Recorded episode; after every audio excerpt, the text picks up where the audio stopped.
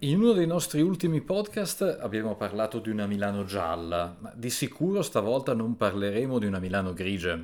Esatto Federico, continuiamo a parlare dei colori con cui Milano sa davvero sorprenderci. Oggi è la volta del blu, della Milano d'acqua, ma non solo. Giusto il tempo di far passare il tram e partiamo.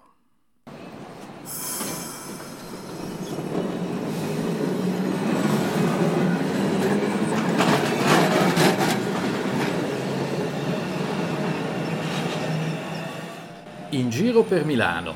Storie, atmosfere, personaggi della nostra città con Nadia Gobbi e Federico Casotti. Ed eccoci quindi a raccontarvi della Milano in blu, o meglio, della Milano città d'acqua.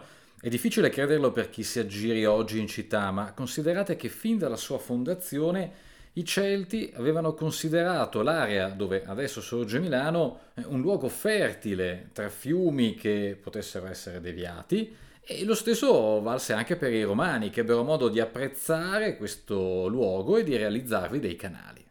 Milano, anzi Medlan e poi Mediolanum, questi i nomi antichi della città, significa proprio terra nel mezzo, anche di fiumi, il Ticino, il Seveso, l'Olona, l'Ambro, l'Adda, diventa tra le città più importanti per l'ingegneria idraulica, soprattutto da quando viene realizzato il Naviglio Grande, a partire dal 1177-1179 fino poi al 1211, anche se fu navigabile solo dal 1272. Con il trasporto dei marmi per la cattedrale si ottenne l'allacciamento alla cerchia urbana alla fine del XIV secolo, e a Milano, grazie ai canali, arriva davvero di tutto. Vi sono anche vari porti, il laghetto di Sant'Eustorgio, che poi diventerà la Darsena in età spagnola, il laghetto di Santo Stefano, a due passi da Piazza Fontana, le vie intorno ancora lo testimoniano, i nomi sono via Laghetto, via Pantano, eccetera, insomma, quindi si trovano dei riferimenti ben chiari, il laghetto di San Marco in zona Brera. Oggi, quando si racconta dei navigli, vengono subito in mente il naviglio grande, il naviglio pavese e la darsena, ma il sistema dei navigli diventò sempre più complesso nel tempo. Prima abbiamo parlato del naviglio grande, ma vi è anche un naviglio piccolo, meglio noto come Martesana, che viene realizzato dagli Sforza tra il 1471, quando diventa navigabile, e il 1496 con il completamento della conca dell'incoronata ad opera di Leonardo da Vinci. Vi è poi anche il naviglio pavese, certo, che amplia il canale di Pereguardo e che portò Milano ad essere collegata con il Po, quindi al mare, quindi un legame fondamentale. Ma il completamento fu solo in età napoleonica, quindi è considerato tra i canali più recenti.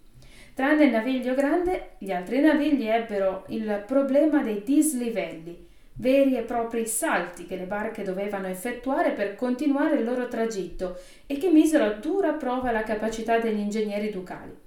La soluzione fu la creazione delle conche, vere e proprie vasche che grazie al concetto dei vasi comunicanti potevano far passare abbastanza agilmente le imbarcazioni e il loro carico. La prima fu quella di Viarenna, poi man mano furono create le altre e ad esse fu certamente legato il nome di Leonardo da Vinci per i famosi disegni della conca dell'incoronata, ma anche quella di ingegneri ducali non meno importanti di lui, come Filippo da Modena e Aristotele Fioravante. E poi beh, il naviglio di Pereguardo, quello di Paderno, il naviglio Vallone che seguiva l'attuale via Conca del Naviglio e tanti tanti canali artificiali, il cavo Ticinello dal laghetto di Sant'Eustorgio a Rozzano, il cavo Re de Fossi dal ponte delle Gabelle all'Ambro all'altezza di Melegnano, Vettabbia da via Santa Croce a San Giuliano e potremmo continuare davvero quasi all'infinito. Ma non ci sono solo i navigli che rendono Milano una città d'acqua, eh, perché ci hai anticipato Nadia che Milano ha anche altri elementi legati all'acqua, ad esempio i fontanili che noi abbiamo come reminiscenza dal sussidiario delle elementari e che però eh, ovviamente quest'oggi eh, li riscopriamo per questa sorta di ripasso. Che cosa sono esattamente? Beh, tutta la provincia di Milano è tuttora ricca di fontanili, ce ne sono circa 611 e sono sbocchi creati dall'uomo per le risorgive che eh, comprese tra l'Adda e la bassa pianura padana sono delle sorgenti di acqua che sgorga tutto l'anno ad una temperatura compresa tra i 9 gradi invernali e i 14 gradi estivi. Quest'acqua viene mantenuta in continuo movimento dalla conformazione dolcemente declinante del terreno, impedendo in questo modo che il suolo ghiacci. Fu una vera e propria fortuna per molti territori dell'attuale Parco Agricolo Sud a partire dall'area intorno all'abbazia di Chiaravalle, dove i monaci cistercensi introdussero la tecnica delle marcite intorno al XII secolo e man mano questa tecnica si espanse in tutte le grange legate alle varie abbazie e ai vari ordini. Il nome di marcita deriva dall'antica consuetudine di lasciare l'ultimo taglio dell'inverno a marcire nel prato irriguo, così lo sviluppo della vegetazione proseguiva anche durante l'inverno, rendendo possibile effettuare annualmente almeno sette tagli di foraggio, ma spesso anche nove, contro i 4-5 ottenuti dalla coltivazione eh, con il prato stabile. Oggi il sistema delle marcite è sempre più raro, ma proprio per questo va salvaguardato il Parco Agricolo Sud ne preserva 41. Tantissime anche le rogge e i canali artificiali con una portata d'acqua ridotta, alcune di queste alimentarono piscine come la Roggia Boniforte dal Naviglio Grande verso via Argelati per i bagni Ticino, la risposta popolare agli esclusivi bagni Diana di piazza Oberdan alimentati invece dal canale Rede Fossi. La roggia vetra, sotto la piazza omonima, utilizzata molto anche dai conciatori di pelle, la roggia famosa come vicolo dei lavandai e tante altre che formano, anzi formavano una rete capillare nella città. Tantissima acqua, insomma. E cosa se ne faceva a Milano di tutta quest'acqua? Beh, in epoca romana l'acqua era utilizzata soprattutto per le fognature della città e per facilitare i trasporti. Nel XII secolo l'acqua diventa un elemento difensivo e fondamentale per l'irrigazione, ma anche per azionare i mulini, le ruote idrauliche per le quali Milano diventò un esempio da copiare. Leonardo da Vinci a Firenze si scrive un appunto a riguardo. Con la fine del 1300, l'epoca in cui viene iniziata l'enorme cattedrale, l'acqua è sempre più un mezzo per trasportare merci, sabbia, marmo, pietre, cibi, legname e anche persone in itinerari trionfali per gli ospiti illustri della corte. Dal 1400 in poi i milanesi puntano a incrementare la rete dei canali fino alla fine del 1800 quando la lenta navigazione sarà sorpassata dalle strade ferrate e poi l'inquinamento delle acque fu visto come una minaccia alla salute pubblica. Ma Milano è anche una città dove si trovano laghi artificiali, e tutti pensano istantaneamente all'idroscalo, eh, però ce ne sono anche di minori all'interno del comune, all'interno del centro della città, ad esempio al Parco Sempione, ai giardini pubblici di Via Palestro o quello all'interno del giardino di Villa Reale, sempre in Via Palestro. E poi Nadia apriamo il discorso legato alle fontane, adesso ce ne sono quasi un'ottantina, a partire però dalla prima, e eh, per un secolo fu anche l'unica fontana di Milano ad opera del Pier Marini e che non poteva che dare il nome alla piazza, ovviamente Piazza Fontana. Eh sì, quella fu la prima fontana di Milano, non è vero che a Milano non ci sono fontane, anzi, a cavallo tra 800 e 900 nascono le Vedovelle o Draghi Verdi. Eh, la prima fu realizzata in piazza della Scala e poi tantissime furono sparse un po' per tutta la città e diventarono talmente note che tuttora vengono chiamate modello Milano. Se volete vederne con animali diversi rispetto al drago che le caratterizza, che è un drago tradizionale, vi consiglio di andare nel parco di City Life dove grazie alle recenti realizzazioni di Serena Vestrucci ne troverete una decina con la bocchetta a forma di giraffa, elefante, polipo e a voi scoprirlo.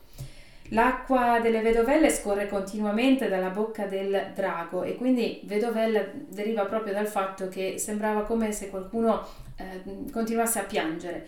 Se tappate però la bocca, eh, l'acqua uscirà dalla fronte creando uno zampillo alternativo. Perché un drago?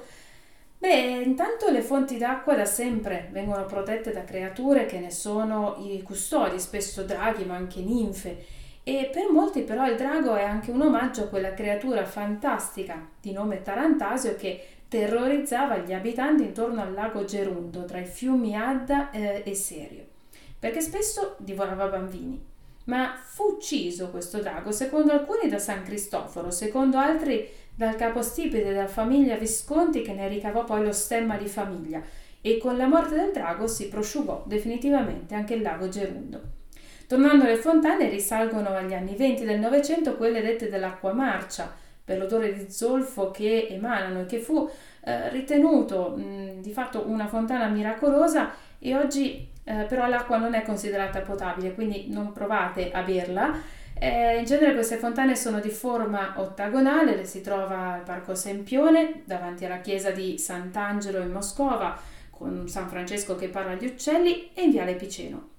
Ci sono poi le fontane dei grandi artisti, come i Bagni Misteriosi di Giorgio De Chirico la Triennale, una vasca sinuosa in cui nuotano un cigno e due bagnanti che sembrano fermi a conversare.